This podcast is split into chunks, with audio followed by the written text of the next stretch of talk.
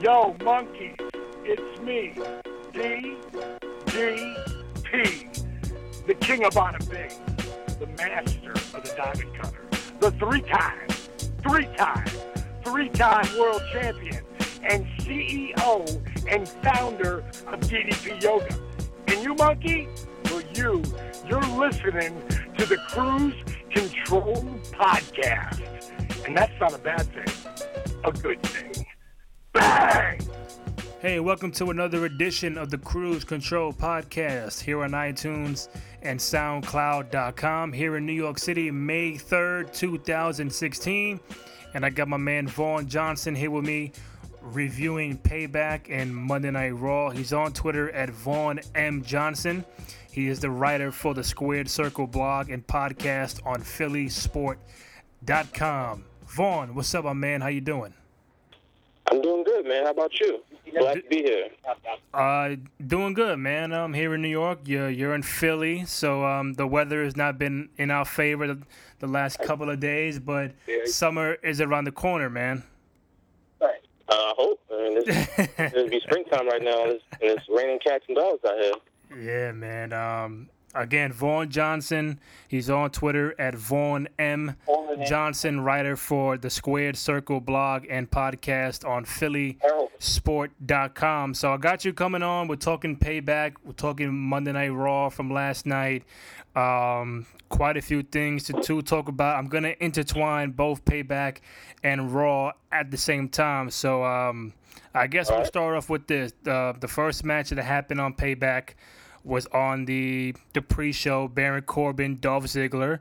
Um, it, it, it was Baron Corbin's first, I guess, pay per view on with the WWE on the main roster. He loses to the, to Dolph Ziggler. Um, did you think that Dolph was gonna walk out with the victory? I thought Corbin was gonna win that match on Sunday. I mean, it, it would have made more sense to have Baron Corbin win since he's the new guy, and you want to put him over strong, right, in his first pay per view uh, against an established, well, you know, typically an established guy like Dolph Ziggler. So yeah, I mean, I figured that that was an easy one that Baron Corbin would definitely win. But I guess in WWE's eyes, since he he lost by via a quote unquote rookie mistake, which I don't know if that's what you want to do, how you want to, you know, present him. But I guess in their eyes, it made sense for him to to lose in that fashion. I guess he could bounce back with the with a win later on down the line over Dolph Ziggler. But I mean, like I said, if it was me, if it was, you know, if I was, if I had the pencil, which I do not, obviously, but if I did, Baron Corbin would have went over and been like, you know, clean cut and dry, and that he probably would have been moving on from that feud right now. Man, Vaughn, if, if all of us had the pen and the pencil and the paper to write what's supposed to happen at these pay per views at Monday Night Raw, uh, I think we'll all be watching a very different program. That's certainly true.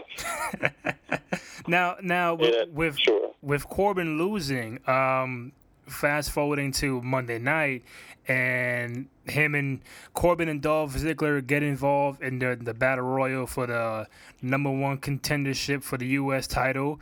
Um, Corbin gets eliminated. He causes Ziggler to get eliminated, which I think is going to set up a Extreme Rules match um, later on in the month. And this is where I think Corbin will get the W over Ziggler, uh, depending on the the kind of stipulation it'll have. But I think knowing that if he lost that payback down the road in what I think three weeks, he'll get the the, the W over Ziggler.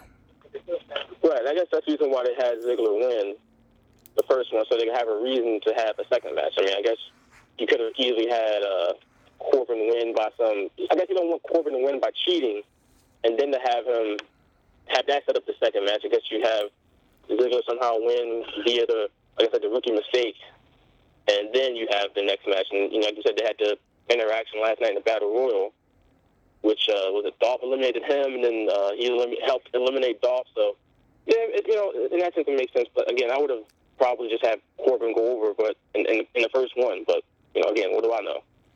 Now let me ask you this: Now, if they do Corbin Ziggler two at Extreme Rules, Corbin goes over. Now, now, what do you do with with Dolph? Like he he just stuck in this mediocre area. Um, you know, he'll he'll lose a couple, he'll win a couple, but then he'll fall back down.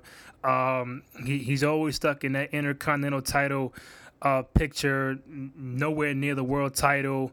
Um, where do you think they, they go from here with the character of Dolph Ziggler? To me, I think he needs a character change, maybe going heel, something different. But the way his character is now, it, it, it could be getting a bit stale.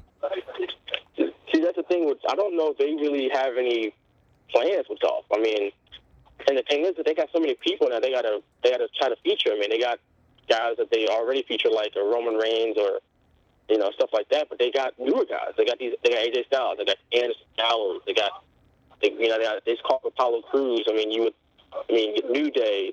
You know, Enzo was hurt, but they had Enzo and Cass that you worry about. I don't know if there's really any room for a guy like Dolph right now as far as being featured. He might not turn. I, mean, I think uh, he would benefit from a heel turn. They need some heels, but again, where do you where do you fit him in that equation? I mean, it's, it's really crowded right now in WWE's main roster. And, and I, put, I said this in my podcast, which you can find at Wildfire Radio, The Straight Shooters. I, I always thought that Dolph, when his contract was coming up last summer, that maybe he should have just left WWE and focused on the comedy thing because he's good at it and he could try to make a name for himself in that, and then maybe come back as a as a bigger name and you know and have some uh, leverage with WWE. But now it's just another guy, so I don't I don't know where they go with Dolph. Quite frankly, I'm not sure where they know if they know where they're going with Dolph. And he's not no, he's not the only one in that position neither. There's a lot of guys in that position. Right, right. Yeah, I mean, it, it, it's him. It, it's, it's slowly becoming Dean Ambrose. Bray Wyatt has always been in that in that uh, realm of mediocrity, just not knowing what to do with, with his character or even the Wyatt family. I'm a big Bray Wyatt fan. I say that just about every time I do a show on on the wrestling, and it's just I'm just hoping and praying that they just really wake up and see that the guy has potential and just not to waste that because you look back two years ago, um, he, he had a, a match with Daniel Bryan and he and he beat Daniel Bryan. It was like, oh wow, like okay, now they they might be on, on onto something with Bray, and all of a sudden he loses to John Cena, Undertaker, Kane, and then the the ECW formation of Dudley and Tommy Dreamer. It was like, what, what, like, what are we doing here? But um, like Dolph Ziggler, Bray Wyatt, and Dean Ambrose, which I get to later, are all pretty much very talented, but very stuck in that same position where they just don't know. Um, the company does not know how to utilize them uh, to their full potential. But the second match on Payback also on the pre-show, Kalisto against Ryback for the U.S. title. Uh, quite a few things to talk about here. Uh, Kalisto w- yeah. with with the victory over Ryback and uh, back-to-back title defenses on a pre-show. Um, they do the battle royal the next night on Raw. Rusev is now the number one contender for the U.S. title, uh, which I- am glad and happy to see that to get back on his winning ways. Then, then the fact that Ryback may be done with the company. So, um, first of all, Kalisto being U.S. champion, what are your thoughts on his title run? And do you think that him getting Rusev, I would I would assume, at Extreme Rules could be the end of his title reign? Uh, first of all, I think Kalisto is very talented. I've always been a fan of his. I was happy when he first won the title, and I was like, why did they take it off him the next night when you just put it on him? But unfortunately, WWE doesn't really focus on him that much. I mean, and, and maybe this is a product of having too many titles. And you got two mid card titles that are pretty much on the same level. They kind of, you know, kind of equal each other out. But uh, again, Manny Kalisto, I think he's very talented, but it, I think it's time for that reign to come to an end. I mean, they had something in the beginning. Now it's definitely worn off. Uh, and I think, yes, that it will come to an end at Extreme Rules with Rusev Rusev, when he was U.S. title, U.S. champion, was 2014 into 2015, was fantastic until he ran into that brick wall known as John Cena, like everybody else has. Uh, but and I think he could do great things. Hopefully, do great things for that title. It'd be great for Rusev because he is super talented, and it's good that he and Lana are finally a unit again, and he's gotten away from the League of Nations stuff. And that, um, yeah, so that's what I think is happening as far as is that you know, Kalisto's talented, but that time has come and gone as far as a title, and hopefully Rusev can take that title and run with it again like he did a couple years ago. Now, Ryback may be done with the company. We don't know. There's a, a contract dispute back and forth. Uh, I think he was supposed to be on Raw in that battle royal for the U.S. title, number one contendership. He gets pulled off of TV, and um, he kind of gives a an explanation on on his blog earlier today about you know what's going on, what happened, where's he at mentally now. Um, just want to get your thoughts on that, and, and is and what's the possibility of him and, and the company making amends to get a contract? Uh, you know, the whole situation um, sewn up. Yeah, I found uh, the Ryback situation like quite fascinating because it's like it's kind of weird how they have. Oh, if he, what he's saying is true, because you know we don't have access to the contracts, nothing like that. But if he says that there's a winner's purse and a loser's purse in wrestling, that doesn't make any sense at all, because it's a predetermined sport with predetermined outcomes. It's like if you had a movie and you script the the hero to beat the villain, but the hero is paid more because he beat the villain. Well, that's what the script said. You know, that's not what like. There's no winner's person, loser's person movie, so why would there be in wrestling? So, it, from that respect, I kind of see where he's coming from with that because that doesn't make any sense. Because, like you said, the losers in the match they're helping the winners look. It's a, it's a team effort in wrestling. It's not an individual. For sure, people get the individual glory, but they're working together in there. It's a, it's a, it's a team sport. That's the only thing that people really don't know about wrestling is that people are working together in there to make each other look good. So, uh, from that respect, I mean, he has a point. Unfortunately, he's like a lot of other guys. They don't really have leverage because WWE is the only place to go to really make a quality living in wrestling. So what else could he do? I mean, he could go other places and make some money, like New Japan, like maybe if he wants to go to Lucha Underground or AAA or something like that. But you got to more, more often than not leave the country. Like you got to go to Japan, go to Mexico, or you have to, you know, go somewhere like Lucha Underground where you're not being seen in front of as many people. So people might, you know, you're not as you're not in front of as many eyeballs. So you're not the worldwide star, but you're still making a living. Still, people still know who you are. But again, it's just unfortunately because the way wrestling the landscape is, he may not have any leverage, and that's unfortunate for wrestlers. So they they can't unionize. They can't, you know, really stand up for themselves and say, "Hey, I don't like this," and you know, and they get their do what they want. They just have to kind of roll with the punches. Whatever WWE tells them to do, they pretty much have to do.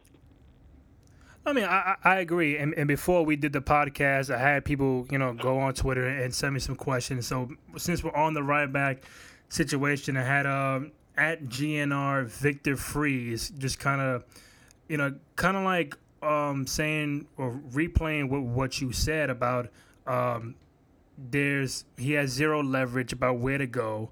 Um, he's saying there's no there's no there will be no market for him because there's too much talent out there with Japan, NXT, and um, you know they're being loaded. Ring of Honor has a lot of talent, and TNA can't afford to even exist their own company. So um, just kind of like agree with that. Yeah, it's a market. I mean, you can never have enough talent if you're like a New Japan or Ring of Honor. It's just a matter of, like you said, if they can afford them, if the logistics work out. But there's a market for him. Look at him, and he and he's a star. It's not like Ryback isn't a guy that people know. I mean, people know Ryback and he has a great look. And I, I mean, maybe you talk to the right person because I, I've always kind of had a soft spot for Ryback. I thought he could. I've always thought he could be money. Maybe not the best technical wrestler in the world, but you don't have to be the best technical wrestler in the world to sell tickets. And that's at the end of the day what's most important. You put a guy like Ryback over in Japan, where they, you know, they go ooh and ah over big guys like him. He might be able to make some money over there. I mean, look at what, what Michael Elgin has done for himself in Japan, where in the U.S. and in Canada, he's kind of you know just he was he was Ring of Honor champion, but he wasn't like a huge star that was like you know make, creating a buzz. But he goes over to, to Japan, and he's a star over there, and he's using that strong that, that strong style type of you know style in the ring to where people in Japan love it, just like they did for Vader, just like they did for Stan Hansen. They like that type of guy. So Ryback, if there's one place he probably could make a lot of money, it's probably Japan. But that's if he wants to go halfway across the world to make that money. Oh yeah, I, I think I think Ryback, if he happens to leave um, the company, I, I am pretty sure he'll end up somewhere. I mean, uh, I was just repeating what the the Twitter uh, right. question was, but I think Ryback is is very talented. Um, I you know I guess if he does leave, it'll be another person like like Wade Barrett who put in his notice um, quite a quite a while ago, and it'll be another star that could be looking for, for work outside of the of the WWE, and then it's not the only thing in town, like you said, Ring of Honor, New Japan. So it, it, for for Wade for the Wade Barretts and for the Rybacks, if they're not coming back uh, legit, and then I, I feel like they will end up somewhere uh, pretty good and still make a name for themselves. So um, we had the now now we're on the main pay per view tag title number one contendership. Uh, Vaudevillains, Enzo and Cass. Um, it got cut short because Enzo got hurt uh, legitly um, in the match. They had to call the match, and um, fast forward, Enzo went went to the hospital to get checked out, concussion. Um, got released that night, and now we're on Raw, where we're trying to figure out who is the number one number one contenders. It ends up being the Vaudevillains. They get New Day at Extreme Rules. Just want to get your thoughts on one. What's your take on the Vaudevillains tag team, the character, and everything, and um, the them getting New Day at Extreme Rules? And do you think that they're gonna hold off Enzo and Cass against the New Day to uh, maybe SummerSlam? Uh, I like I, I like Simon Gotch and Aiden English as as wrestlers as guys in the ring. I think they're both talented. They, both deserve to be on the main roster. They put in a lot of work. I'm just not sure if the characters have enough depth to them that they're going to have a lot of uh, lasting uh, power, like a lot of staying power in WWE. I mean, it's a funny gimmick, but it worked with the NXT crowd. Is it going to work with the main crowd? I think a lot of people who don't watch NXT will look at them like, what, what are they? Are they like from, like I said, from vaudeville? Or is it from the 1890s? But so, like, what, what, why are they like that? You know, what, what makes them like that? So I think the character, just the, the, the gimmick, I don't know if it has a lot of staying power, but uh, I, I I thought they were going to face a New Day anyway. I thought they were going to beat Enzo and Cass with like some interference from the Dudley Boys, set up the Dudley Boys, the Enzo and Cass moving forward. But of course, that's not going to happen because Enzo was hurt. But um, so I, I figured that the Vaudevillains were going to get that title shot anyway. I figured that New Day was going to retain. Now, as far as Enzo and Cass versus New Day, I mean, now that's up in the air because Enzo was hurt. We don't know how long he's going to be out with that concussion. But if, let's say, you know, he was healthy, I don't know if they're really going to do that because they're both baby faces. I mean, it always happen, but something tells me that Enzo and Cass and New Day weren't going to, wasn't just, with, with both of them being baby faces, something tells me that they, that wasn't going to happen as far as like a SummerSlam. I think maybe Anderson and Gallows could have got in there, maybe then the team would beat the New Day. I don't know, but you know, with the both, with Enzo Cass and New Day both being baby faces, something tells me that this wasn't going to happen. But I would like to happen, but it just I don't think that they would have booked it that way. I mean, I think it could happen at SummerSlam. It being in Brooklyn Cass being from from Queens, the oh, whole yeah. New York connection, um, just that crowd alone. Uh, if you have the New Day and Enzo and Cass in the same ring for the tag titles, it could get a lot interesting. A, a, a lot of fans love New Day. A lot of fans love Enzo and Cass. It'll just make you go down the middle of who are you in more favor of, and I think. SummerSlam could be the prime spot, but then again, it might be. I don't think. I don't think that the the Dudleys are going to be tag champs. I don't see the Usos being tag no. champs, and I think only can the Vaudevillains be. I, I, I give them an outside shot. If you if I have to rank Enzo Cass, uh, um, Galloway, and Anderson, and the Vaudevillains, Vaude Villains will be third, and I think Enzo and Cass will be first along with uh, Gallows and Anderson being second. But it because Gallows and Anderson are, are currently in this AJ Styles uh, Reigns kind of thing, so right. I don't know if they'll get uh, pulled back from being in the tag team title uh, contention. But if they go New Day, Enzo and Cass at SummerSlam, um, I, am definitely all for it. Yeah, I, I, would be too. I mean, like you said, in Brooklyn too, with you know Enzo and Cass both being uh, from New York. Uh, that could be. I mean, that's why I thought they were going to be on the uh, NXT card last year in Brooklyn, and they weren't even on the main card. They were on like the pre-show or whatever it was. So, uh, yeah, that would be. I think that would be awesome. But just now, now you know, it's, it's a matter of whether Enzo can even be cleared by that point. I mean, we don't know what the case may be with this concussion. It could be a two or three week thing, or it could be a two or three month thing with this concussion. So hopefully right. he can bounce back quickly so we can potentially see that. But as far as like the New Day, I mean, they've held those titles almost a year. I mean, they they, they won this. They're the two-time champs. The second time they won them was at SummerSlam last year, and they can. I mean, I, I, I don't see any reason why they wouldn't hold them until SummerSlam this year. That, that's probably where they lose them. But um, if you're going to have them lose, which you will at some point, to me, you have them lose to a team like that's an impactful team. I don't know the Vaudevillains are that yet. I mean, they're, they're talented. You know, I'm, I'm a fan of theirs, but I'm not sure they're that impactful yet. Where when they win, they seem worthy of holding those titles. Yeah, and, and to your point, if, if Enzo was not able to, you know, be cleared or wrestle by the time SummerSlam is here, then then then then that way I see New Day maybe dropping the titles to a Gallows and and, and Anderson if it goes um, down that road. But after the tag title number one contender match, we had Sami Zayn against Kevin Owens, which to me is probably the best rivalry in wrestling right now. Um, incredible match. We know about the 14 year history, friendship, and the rivalry now. Um, what was your thoughts on the match between Sami Zayn and Kevin Owens? I thought it was probably the match of the night, and and it, and it was a great match and by itself, but it was even more so considering the circumstances. I mean, that was right after Enzo got hurt. He did he gets stretched out for real. This isn't like an angle.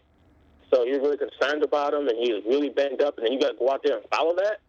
And I thought they did a really good job of not only following it, but like getting that crowd hot again. Because you know everybody was worried about though, rightfully so. And they went out there and had a great match. Uh, I was kind of, I, I didn't think that Kevin Owens would win clean like he did. He won, you know, clean as a sheet. I thought that he would try to maybe win by some nefarious means, maybe pulling the tights or getting his feet on the rope, something simple and uh, but that didn't happen. So, but I wasn't. I don't think it really hurt Sami Zayn. I mean, clearly he's in the IC title picture, which is you know been great since Payback. But uh, yeah, I, I thought it was like the, maybe the best match on the card. Hey man, the way I, I I'm such a big Kevin Owens fan. Um, I'm glad he won because I know um, him and Zayn are gonna go back and forth from, from now all the way to yeah. till the summertime, maybe even longer than that. So They're I know fight forever. Like that's that's that's one thing. Like it's gonna last literally until they both retire. Like that's the rivalry that's gonna yeah, last. And, and, yeah, two decades. I know Sami Zayn is, is, is gonna get some W's over over Owens down the road, but Kevin Owens is is a very special character because knowing that the the the timing of of how the first match ended so abruptly and now he um, he's so great on the microphone where he wants he demands uh, uh, an interview from Byron Saxton um, in the middle of the ring. He said, well, "Ask me this, ask me that," and then he goes yeah, back like, and get, forth. Get on this side. This is my good side. Yeah, get on, side. get on my good side. That's not what I told you to ask me. And then he ends up calling the next match on commentary, which was the Intercontinental Championship between Miz and Cesaro. And I think you know whenever Kevin Owens stops wrestling, which is far from now, if he gets on that commentator table, it's gonna be so hilarious because to me, that was a that was one of the better parts of the Miz Cesaro match. The match was good, but hearing KO and saying you know whatever he was saying, um, just added a, a different extra layer to the match, which the Miz won over Cesaro. Um, Sami Zayn came out, went to attack Kevin Owens. They got in, they got somewhat involved in the match on the apron. Cesaro got distracted or got hit, and then Miz had the roll up. He he wins. He's still the Intercontinental Champion. Now we fast forward to Raw, where Shane says Cesaro and Kevin Owens are now gonna fight for to determine the number one contender for the IC title. Same match we had two weeks ago on on Raw in this quote unquote new era, by the way. And we had the same match. He said that he, he was rightfully deserving of a of a rematch too, and then it's like, well, he's not gonna get more rematch. Right, right. Cause he, he never he never he never really technically technically lost a match at, at WrestleMania. He never got pinned or submitted. Anyways, um, Cesaro, Kevin Owens. All of a sudden, we get the Miz involved. We get Sami Zayn involved, and now I, I would assume a fatal four way for the Intercontinental Championship.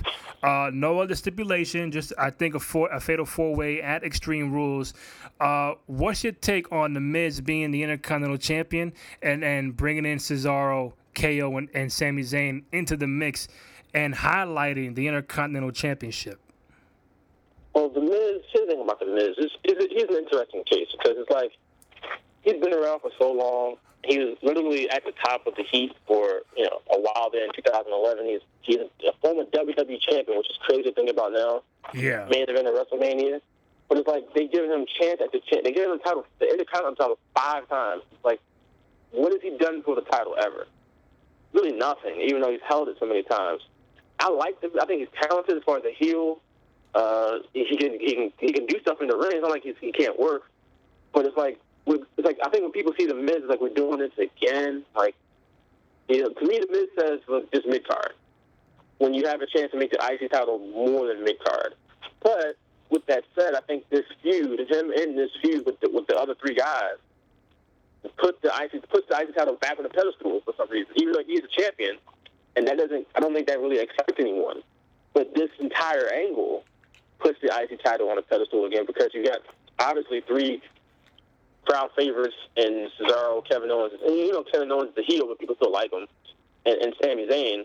And you got the Miz, who's still very talented, and he's got Maurice, so we all like that. You know, there's nothing wrong with having Maurice around. But I'm liking this, all of this so far. I mean, yeah, I, I think that you know it's, it's great to have focus on the IC title. They're not fighting over something that doesn't mean anything. They're fighting over the IC title, and everybody wants. You, they made it clear they all want it, and then Miz made it clear that it's important to him. So that's how, how you make a title mean something. So I'm happy about that. And when you really think about it, a lot of WWE's main programs right now, a lot of their angles are focused around titles, which is rare. You know, when you think about it, where you have the main issue between Styles and Reigns over the WWE title. You got to now you got to feud over the U.S. title. You got to feud over the tag titles, and you now you got to feud over the, the women's title and the IC title. Like all the titles are being taken care of. None of them are really being for, just forgotten and lost in in, in, in the abyss. So that's you know overall, I think that makes for a better product. Yeah, and uh, I, I I also feel the Miz can. Yeah, I know he's a five-time Intercontinental Champion. People may not be a fan of him in you know in the ring or the character, but at some point, sometimes Miz can be a little underrated because of what he's able to do. And now you bring in Maurice, who, who adds a different element to his character, the oh Hollywood thing, don't touch my face, kind of you know Hollywood actor kind of thing.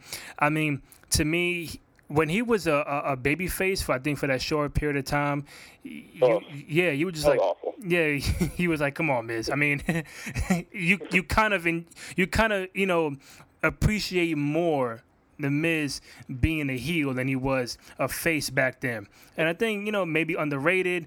Um, not not as much appreciated for what he does on the microphone. He he does great microphone work.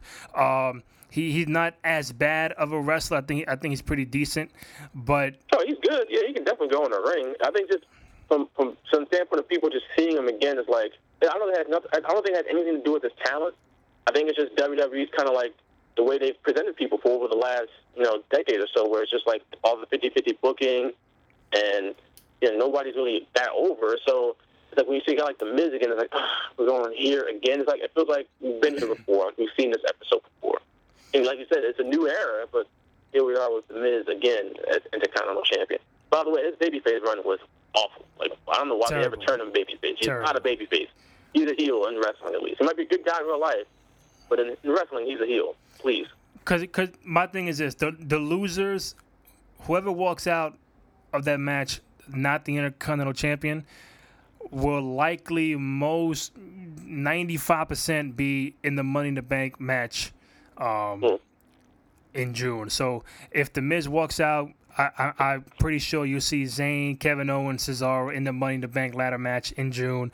Um, because at some point, if they're not going to be the Intercontinental Champion, which I think is too soon for Zayn to be IC champ, I think it's too soon for Zayn to be the Money in the Bank winner. That's why it, it, it, becomes wide open for a Cesaro, for a Kevin Owens to win the Money in the Bank. Because so I don't I don't see any of those guys walking out IC champ. I think the Miz still retains for some odd reason because I think the, the, the whole Money in the Bank ladder match the following month can elevate Cesaro, can elevate Kevin Owens. And they're in a prime position. But I I also see it to where they can use the IC title again, which I thought they could have done from the beginning, but use the IC title to further the Owens and Zayn feud because they've always kind of like one up each other. Like you know, Kevin Sami Zayn gets called up, he gets the WWE contract first, but Kevin Owens comes in, takes his title, and gets the call up. You know, before Sami Zayn does, and Sami Zayn comes in, calls him the Royal Rumble shot, but then he calls him the IC title at WrestleMania. So maybe they could do something where maybe Sami Zayn does win the IC title, but then Kevin Owens goes and wins the Money in the Bank.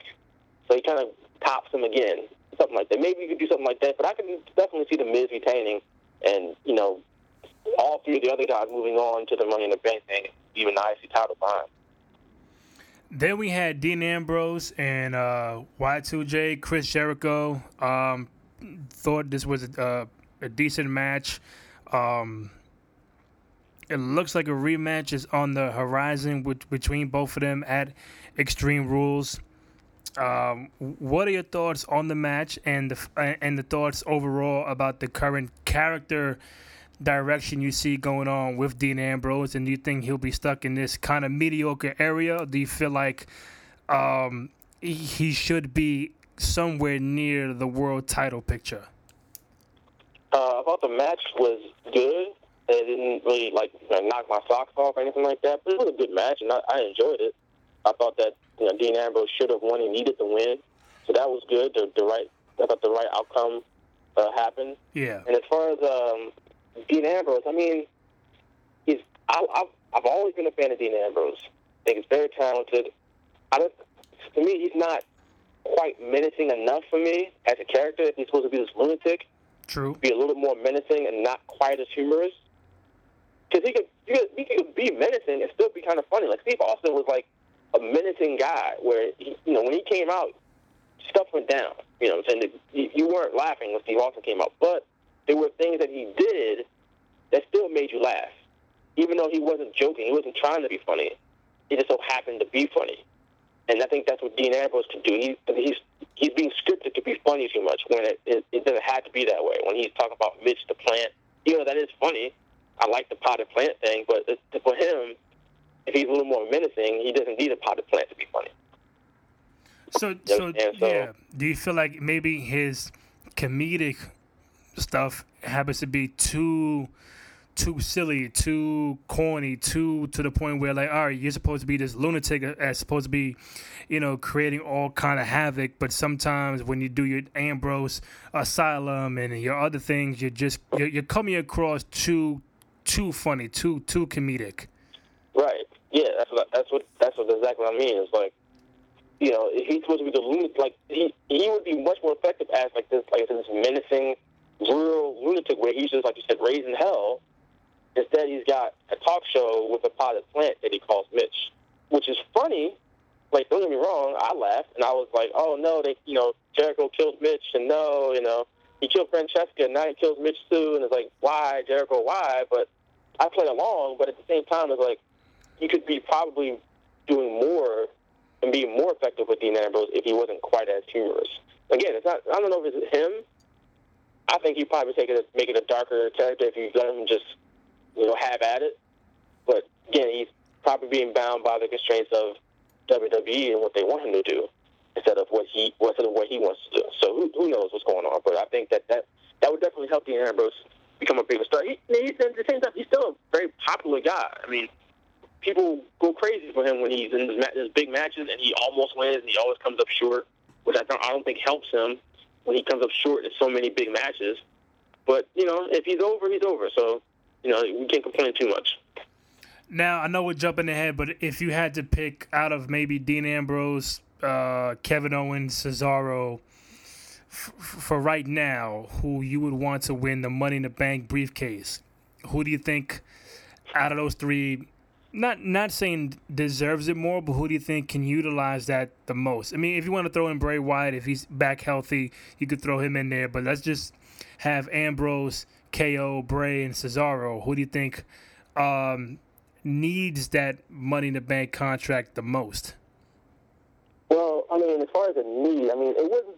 I think Dean Ambrose needs as many big wins as possible, and I think a Money in the Bank would be that. But is it he, since he's a babyface? the Money in the Bank isn't really like a baby face thing, like especially the way they've utilized. You know, rarely does a guy win it and he cashes in ahead of time, like he gives people fair warning. So I don't see Dean Ambrose doing that. I think if you want to get the most out of that, and if you want to put it on a heel, well, the main guy to put it on would be Kevin Owens.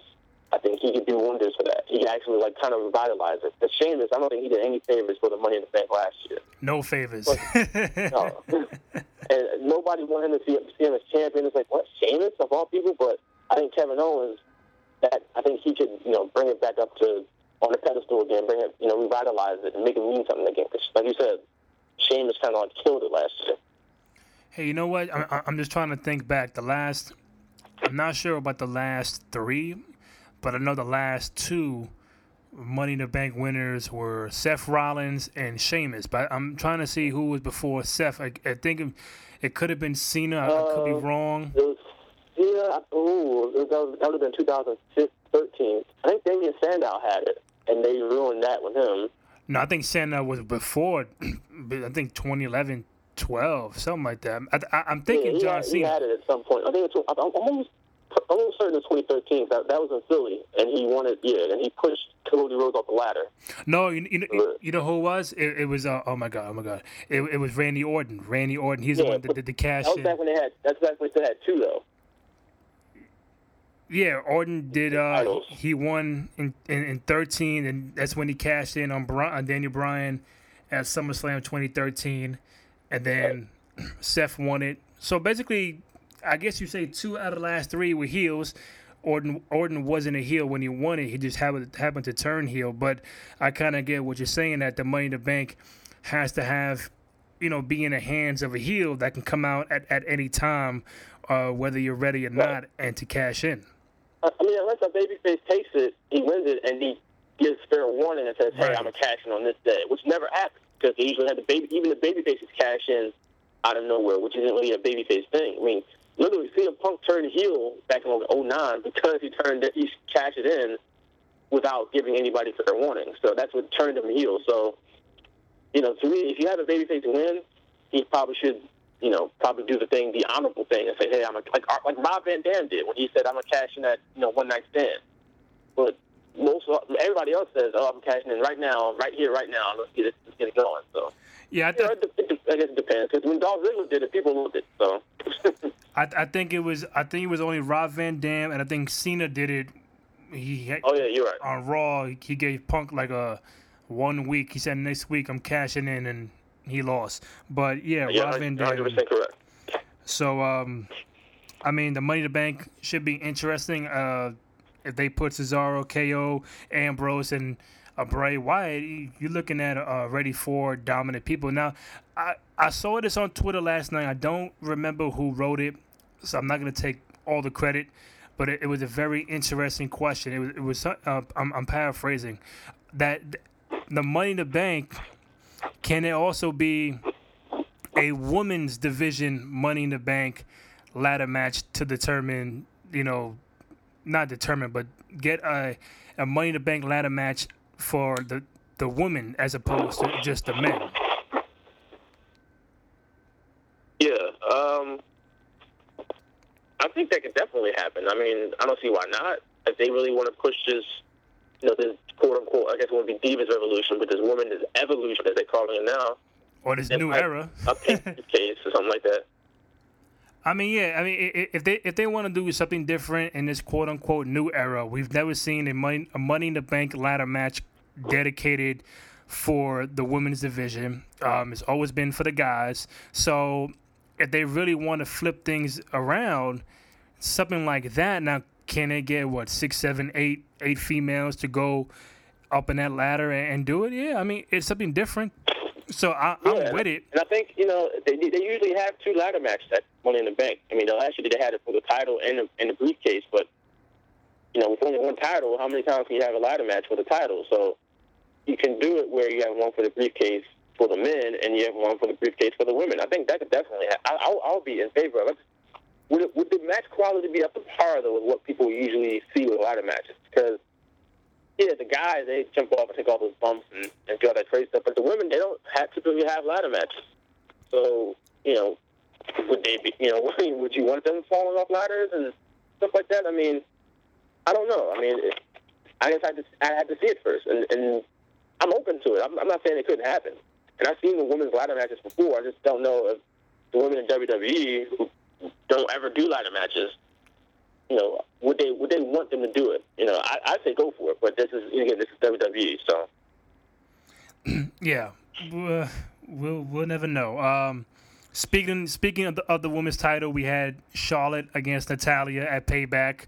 Um, I guess you kind of had this Montreal screw job going on. Even even 20, 19, 20 years later, it, it's still in the minds of the people backstage, and they think it's still cool and relevant to just screw somebody uh, using the referee and saying they submitted when they, they were nowhere near submitting, knowing that Bret Hart is at ringside, it was just like I mean, can we kind of go away from the, all this screw job kind of thing? Let let the match play out the way it's supposed to be. But you know, they want to prolong the storyline. Hey, be my guest, and that's exactly what they did on Raw, where Stephanie told Charlotte and, and Ric Flair that there will be a rematch between Charlotte and Natalya for the women's title, and Ric Flair is banned from ringside, and it'll be in a submission match. Um, I'm in favor of Charlotte the the heel character. I think it's been great once she made that turn. Um, it is eventually going to be her and Sasha down the road. We just don't know when.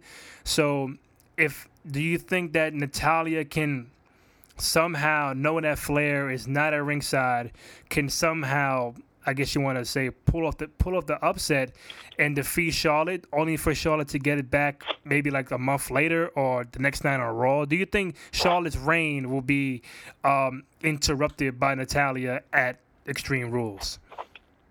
Uh, under usual circumstances, I would bet against her reign coming to an end. But the way they built this match, a babyface should come out on top in the end, right? I mean, everything is you know they, they've gone through Ric Flair interfering. Now they had the screw job. Now they have a submission match. So you would think that the babyface would come out on top. Yeah. But do you want that? What's you know? Do you want to end Charlotte's reign? Give it to Natalya?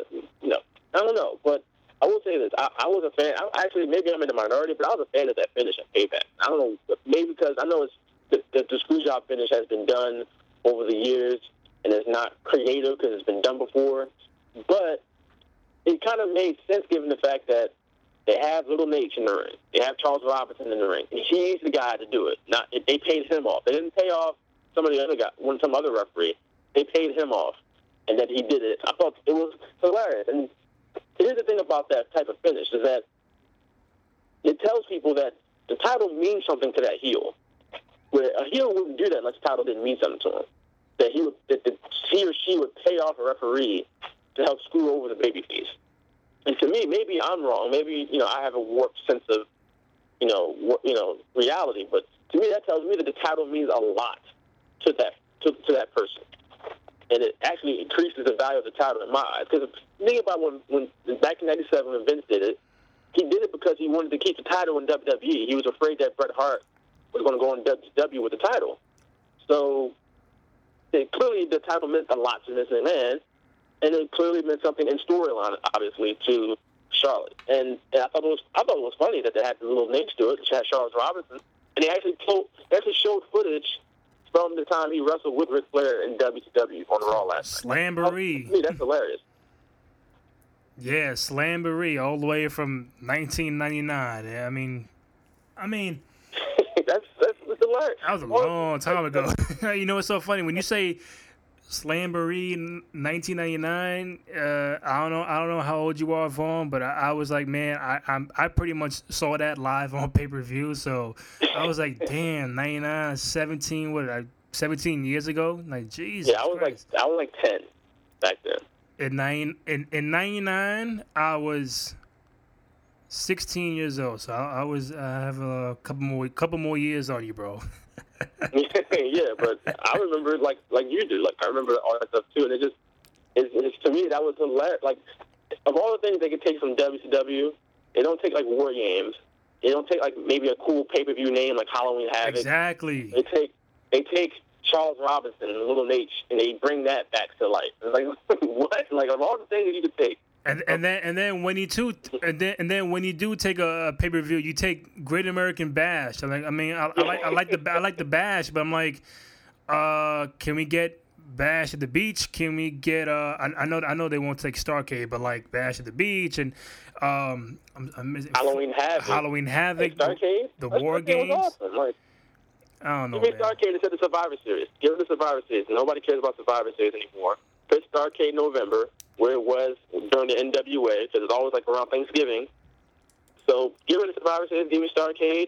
You know, obviously it's not going to be the biggest pay per view of the year like it was in the NWA, WCW, but make it the third best pay per view. I mean, who cares? It's, people will buy into Starcade more than Survivor Series, but we digress. I mean, I, I won't go into a whole WCW thing right now, but I, you know, j- just to give their their due, they had a lot of uh, good pay per views and, and uh, good pay per view names, and I was like, man, like why why is this called you know whatever and then but they got super brawl and they got bash at the beach and they got uncensored and they got Don't get, you know don't get me started on the how bad the WWE pay per view names are today because they're awful. Like Payback is a terrible name for pay per view. Uh, payback, your battle, payback battleground. I know I'm Oh, missing God. something, and I'm like, yo, come on, man. For all that, bring King of the Ring back, bring In Your House back. Don't don't give me payback and Yeah. battleground, and and nothing really happens. Give me Backlash. Don't give me what's it called? TLC is not even creative. Like TLC or Hell in a Cell. Like it's not even creative names. Oh yeah, now when it comes to those when it comes to those gimmick matches being a full pay per view, those got to go. Your Money in the Bank, your Hell in the Cell, your TLC. I mean TLC are, are you know it's better than than those, but keep TLC. But my thing, like you said, Backlash, um, Judgment Day, No Way Out. I mean, yeah, Rumble, Survivor, SummerSlam, WrestleMania. So that's seven already. Um, man, I'm, I'm you know bring back King of the Ring. Oh my God, I'm forgetting. Yeah, we- I, oh, you know Armageddon, like WWE 2K. So yeah, do our own. because they had yeah, they, they, should bring it back. At one point they had the ultimate lineup, the ultimate 12 month pay per view lineup that, that that never changed for for so long. Your Yeah. your, your your Mania, Rumble, SummerSlam, Survivor were always a four. Then you had your King of the Ring. That's five. You had your your No Way Out, your Backlash, your Judgment Day. Was And you knew it by the month too. I always do backlashes after WrestleMania. Right. Armageddon was in December. Armageddon, Unforgiven, was- Unforgiven was in Sep- September. Fully Unforgiven. Loaded was July. Like I just knew it. Like it's just like, oh yeah, you know. Yeah, Like, n- now now we're stuck with Roadblock and and uh, and, and Payback and Battleground. Yeah, we're stuck with the very generic pay per view names. Yeah, thanks PG. So hopefully in the new era we can get some better names. But um, but to me they, I know they did King of the Ring last year, you know, network special. But uh, if they bring it back, I mean that'll be that'll be something cool. Just because that's that was one of my you know all time favorite pay per views outside of the big four. It, it was the big five, but King of the Ring, Yeah. um, it does give an incentive to you know newer up and coming guys. But if they do it right this year, I know um Barrett won last year against Neville, but to me they should bring it back and but it should be better than what it was. Um, Yeah, that's the year. thing about that. It's like if they even if they do do it, they they gotta capitalize on it. So it's like if you're not gonna really like make it mean something, then don't do it. Like I'd rather them not do it. They're not gonna make it mean something. Because like you said with Barrett, it's just like he won, and he started wearing a crown, and that was it.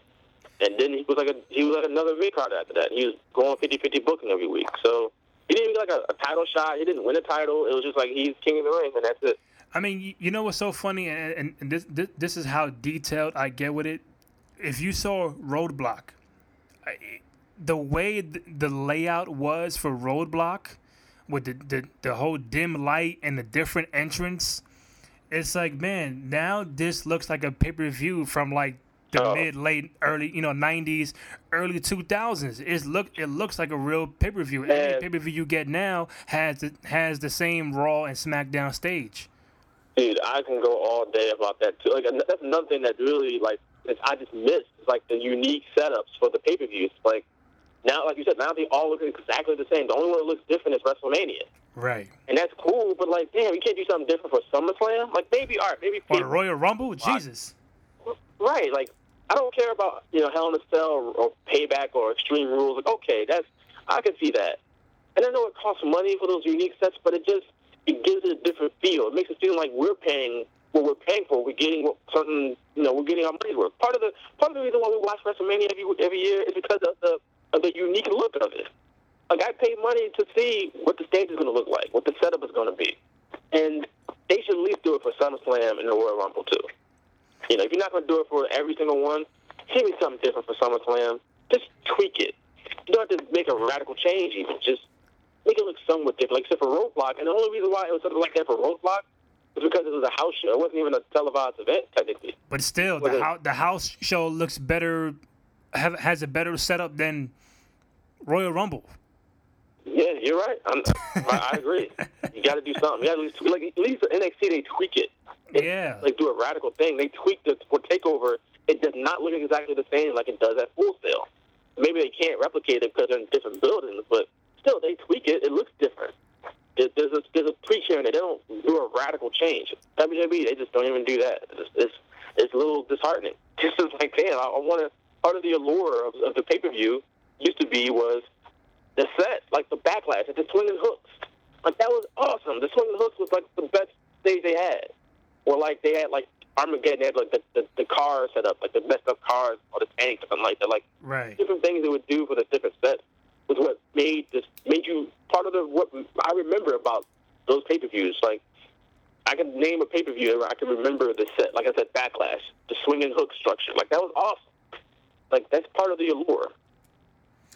Yeah, man, we don't we don't get that no more. So we, we just you know, I guess we're spoiled with the old old school throwback pay per views. But um, two two quick points before uh, we wrap it up. Um, Shane McMahon, Stephanie, um, are both running Raw according to Vince McMahon. Uh, he couldn't make up his mind. He wants them to go at it, either you know either be on the same side or you know go at it. Have have their differences and um we are in this quote unquote new era. So we got, I guess you say, two um, Raw GMs with both Shane and Stephanie. Um, what are your thoughts on both Shane and Stephanie running Raw? Does it matter?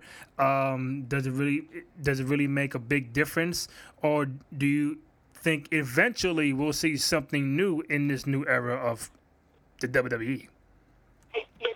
Well, so far we haven't seen anything new, but not, Yeah. not radically new at least. But I mean, I kind of, I don't know, if it really makes a difference as far as what we'll see as far as the product having them both on Raw, other than more McMahon melodrama, because that's not really new neither. That's what we've had for like almost 20 years as well. So, I mean, I know a lot of people thought the brand split was happening.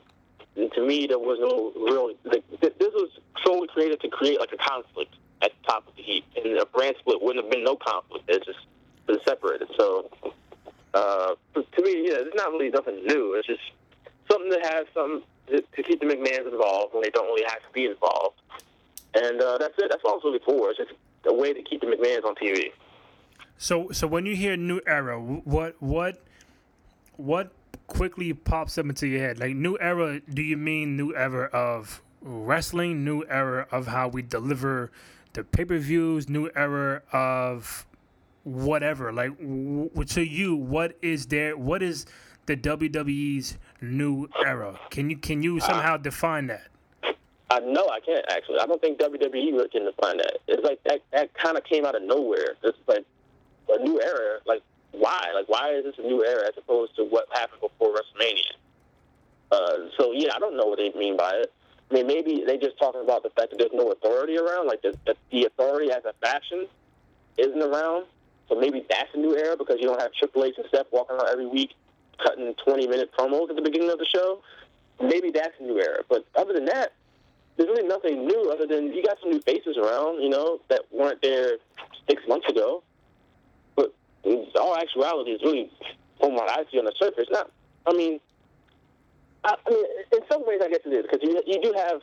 I mean, think about this for a second. You do have like three of the like the eight members of the Bullet Club on TV in the feature spot, which that's that's hella new. You know, that's that's something that we didn't see coming six months ago when you had AJ Styles, Anderson, and Gallows. But they're just they're part of the show like everybody else. So I don't really know what's super new, but you know, that's just some you know some more WWE branding talk that they do, and that's what they do. You know, they they they, they put a lot of branding out there, and you know, and, and, and corporate speak, and I guess this is just another one of those types of things.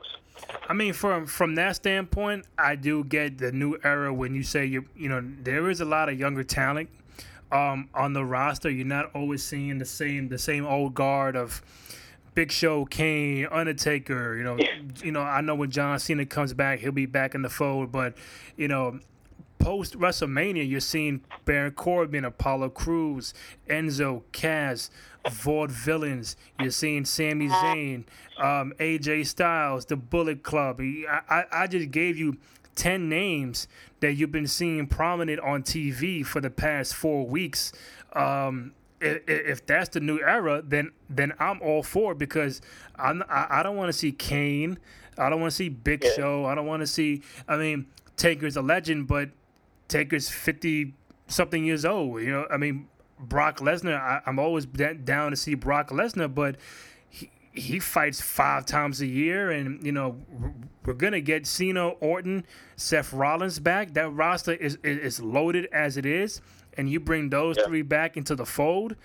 If that's your new era, okay, I get it, but don't tell me don't tell me it's a new era and you start off Raw with with Stephanie McMahon. Like, okay, we we've been seeing that we've been seeing that since since 2013.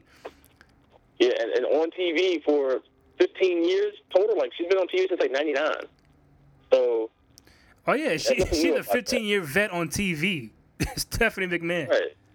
Right. So, and even when they bring guys like Undertaker and Brock in, they don't really work with a lot of the younger guys. Like it doesn't Right. feel new when you have Undertaker versus Shane as a main event match. When you have Undertaker versus Brock as the main event of SummerSlam, so they can bring those guys back, but don't put them right at the top of the card. Like I saw like a you know a quote unquote report that said the, the main event for next year's WrestleMania is probably going to be like Brock versus Rock or Undertaker versus Cena.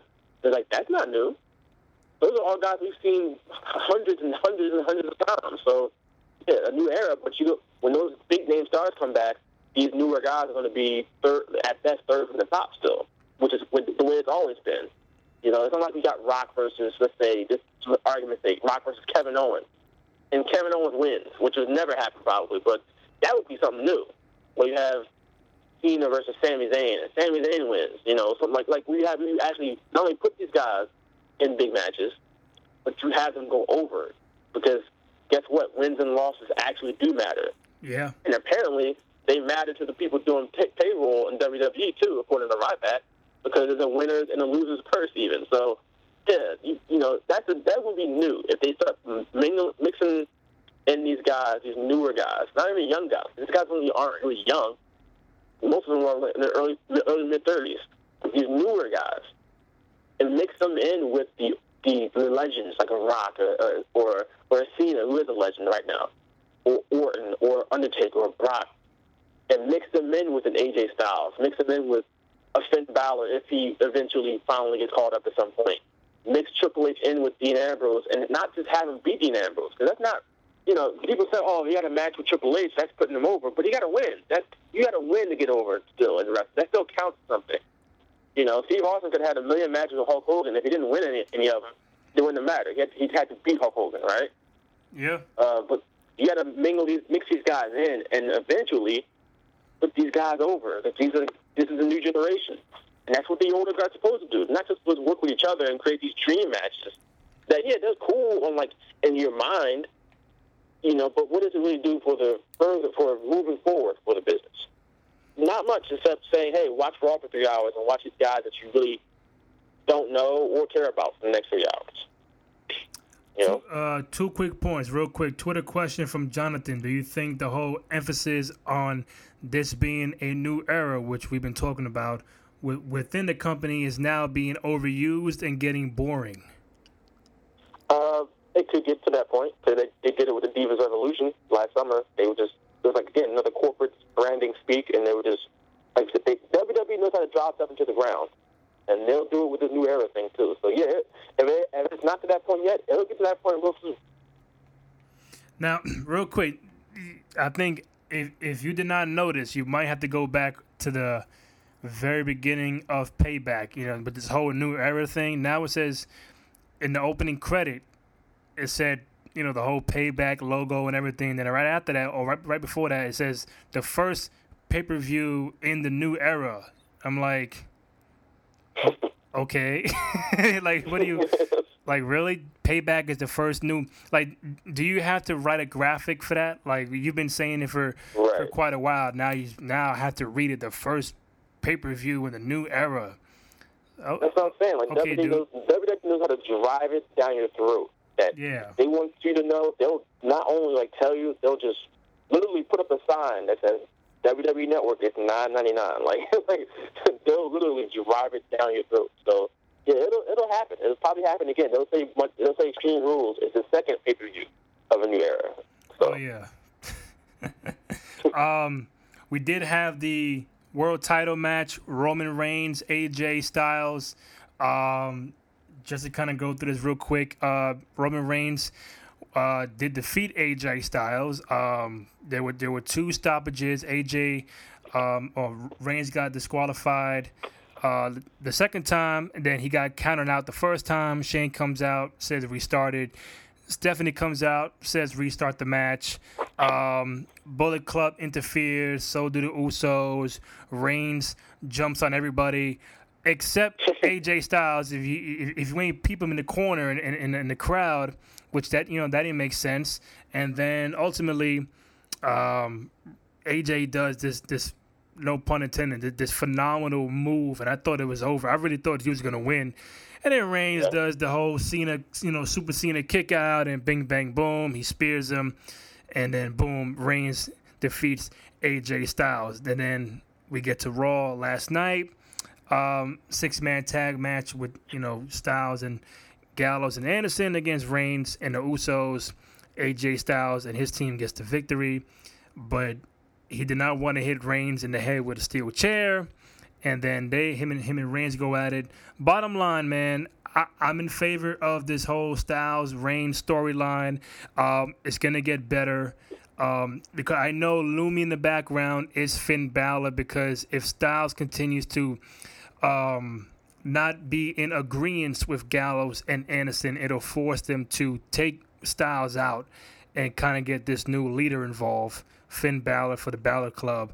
What's your overall take with Reigns, Styles, and Gallows and Anderson? I agree, man. I like. I, I, I don't think there's really much I don't like about this so far. I mean, maybe some some people might have an issue with the way Reigns kind of destroyed Styles on Raw, but I think Styles can get back at him maybe the next week. And I know that's like 50-50 kind of like booking or whatever, but you know, this is a kind of feud between. Was supposed to be evenly matched guys, so you had them go back and forth a little bit. But yeah, I like it. I'm I'm digging it so far. And like you said, there's bigger things happening here. It's not like I think people get caught up in a vacuum too much, and they get they, they gotta either pass or fail what they see right then and there in real time, without thinking like maybe there's something more to this. And I think there is, especially like you said, when you got Finn Balor looming somewhere out there in the in the distance, and, and potentially getting involved in this. So yeah, I mean, I'm just letting it play out first, but before I really give my full assessment on it. But for right now, from what I've seen so far and the way everything is played out, I, I like it. You know. Yeah, I like it. I think it, it it is continuing to you know evolve the character of Roman Reigns, whether he's a heel, a, a baby face, or semi heel, or have heel like actions.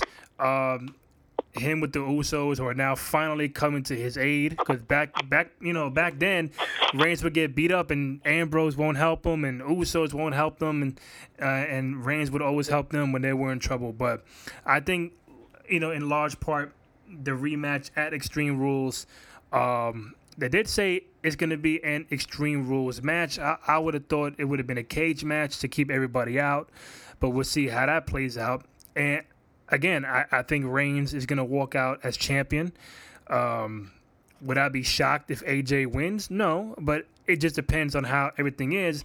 But I think the main thing is him keep denying Gallows to, to do certain things that he doesn't want to do. They're gonna be like, forget this. We we want somebody who's gonna do the job. Get rid of him, and then somehow Balor has to come up. I think I think it's long overdue. I hope they do it right. Um, I think it has to be soon. So then you get your Balor and AJ Styles feud going on, and then it just it just remains to be seen who they pair up Roman Reigns with next.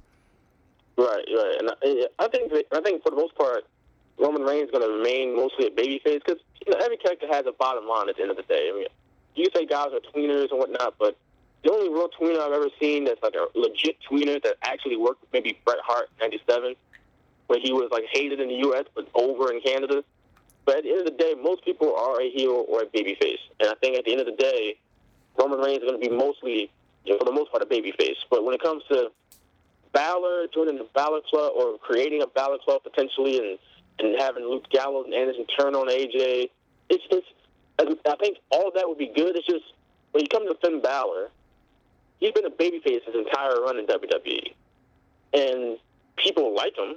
They're going to continue to like him, and people like that demon character. And that demon character is money because you can sell all kinds of merch with that. So even if he comes up as a heel and he forms a heel stable, how long is he going to be a legit heel? Because that, like I said, that guy's money. He's he's selling merch now. And he's not even on the main roster. I see a lot of Balor Club shirts walking running around when I go to these shows. So, you know, it, it, that's going to be interesting to see how that plays out once if, if he does eventually come up as a member of the Balor Club and creates it as a heel, you know, whatever. So, it, I'm looking forward to what's next. I, don't, I just know that much. There's a lot of intrigue around it, and I'm, you know, there's a lot of intrigue around the main event scene for the first time in a very long time, and that's that's good.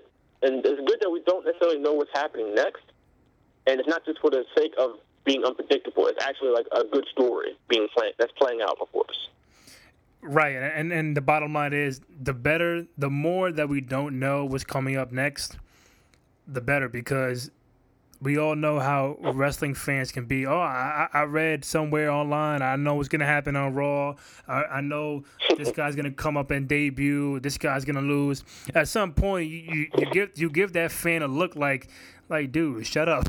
you know what I'm saying? Like, right. like stop. You really don't know everything. I just can't wait for, for you to be proven wrong. But you know, this whole Balor thing and Styles and Reigns, it, again, it, it's something new. It's something new for the fans to see and give that intrigue of when Balor is going to debut, and you just don't know if he's going to be a good guy or a bad guy. If he's a good guy, so be it. If he's a bad guy, so be it. I'm still watching him because I'm a fan of his.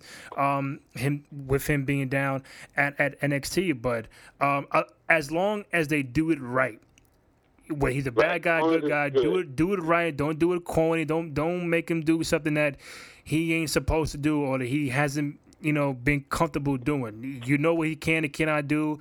Let's not put him out of, you know, his, his comfort zone and make the storyline, whether it's with Reigns, if is with Styles, with anybody else, let's get it popping and make sure that he, we, we do him right. Yeah, because Finn Balor, I mean, he's probably the most important call-up they'll ever have in NXT. Like, he's, as, as much as, as Kevin Owens is talented and Sami Zayn is talented, from the moment he got to NXT, it was like he's going to be money on the main roster. Whenever they move him up with that demon character, but they got to do it right. And it, it, it's yeah. like almost two years. It's like you got to make sure that this is on point. You cannot mess this up because if you do, you just squander like millions, maybe millions of dollars. So yeah, yeah, he's probably like the like I don't think he's a Chronicle son, and he's a, he's a he's gonna be the future face because that probably still can be pegged for But he, as a call up with his debut and his introduction to the mainstream, is so important. Like, it just feels so important, more important than almost anybody that called up in the last two or three years. And, and real quick, just on character alone, if if he was whether good or bad up against the character of Bray Wyatt and the Wyatt family, like that you know rivalry could be could be good um, cool too because he got the whole de- like like you said the whole demon thing going on. Bray Wyatt got this whole country you know thing going on. Um, I don't know if Bray's gonna come back tweener because before he got hurt he tag team with Reigns and you know, the fans were kind of cheering him on to a degree. Yeah. Got the hot tag and everything. yeah, Bray Wyatt got a hot tag in 2016. It's crazy. But now we don't know what he's going to be when he comes back. But a Balor Bray Wyatt down the road, um, mean, character wise, um, I don't see why not. Yeah, as long as Bray Wyatt's not like doing superpowers, I'm good. As long as he's not like bringing lightning down from the sky, I'm all right. Lightning down, a chair in the rain, doing some some hologram stuff. Yeah, I mean, Yeah. it gets to be a little overboard. But um, Yeah. Vaughn, great uh, talking to you about Raw and Payback and you know Money in the Bank and, and all that good stuff. Before I do let you go, just let the, the podcast listeners um, hear about where they can find you on Twitter, where they can find your work, your podcast, your the the PhillySport.com, all that good stuff. Yeah, uh, at Twitter, at Vaughn M. Johnson, like you said earlier, uh, at Philly, on Philly.com, on the Square Circle blog on Philly.com, down here in Philly. Uh, we got a big, great wrestling scene down here, and I try to capture that with a lot of good, unique stories about, you know, the Philly wrestling scene, and then, of course, WWE and whatnot. But uh, we got a lot of good stuff going on down here in Philly. So Philly.com, search the Square Circle blog, and you should be able to find it. And, uh, yes, podcast, me and my guy Nick McCone, works at PhillyVoice.com. Uh, he's at uh, at, at Straight Shooters, at Shooters Radio, I should say, on Twitter. You can catch our podcast. We might hear, might see, get, get a guest in the future from my guy here, uh, Mr. Cruz. We might be on the Straight Shooters at some point on That's right. WildRadio.com. That's right. Hey man, real quick, you're in Philly. How how, how bad do you miss ECW? It's, it's you know it's, it's it's crazy how like how that's become like so synonymous with the city, man. But yeah, we yeah. it's not think we miss it because there's a lot we get a lot of shows from here. Not just WWE, but we get the, the ECW arena, which now the 2300 arena has been reopened and refurbished. It's like nice now. It's like Okay. a functioning nice venue. So we we regularly get Ring of Honor, we get Chikara, uh, we got CZW out in South Jersey, the Monster Factory, which is a great wrestling school out in South Jersey. So we get there's a lot going on here. We get the NXT shows every now and then at the Tower Theater. So yeah, we get a lot of shows out here, and it's mostly because of the old ECW arena. So yeah, even though ECW isn't live, but we still get a lot of stuff out here. Per, periodically, I think I saw like near 20 shows in Philly alone last year, whether it was WWE, Ring of Honor, Chikara, and, you know, various independents and whatnot. So yeah, it's, it's still fun, man. It's still good to get, get to a lot of shows out here in Philly. For the record, I wore an ECW shirt last night watching Raw. Just, just wanna, say that. I did, yeah. I'm sure. you did us proud, man. You did us proud. Yeah, man. Um, Vaughn Johnson, thank you, man. I appreciate it. I appreciate you having me on, man.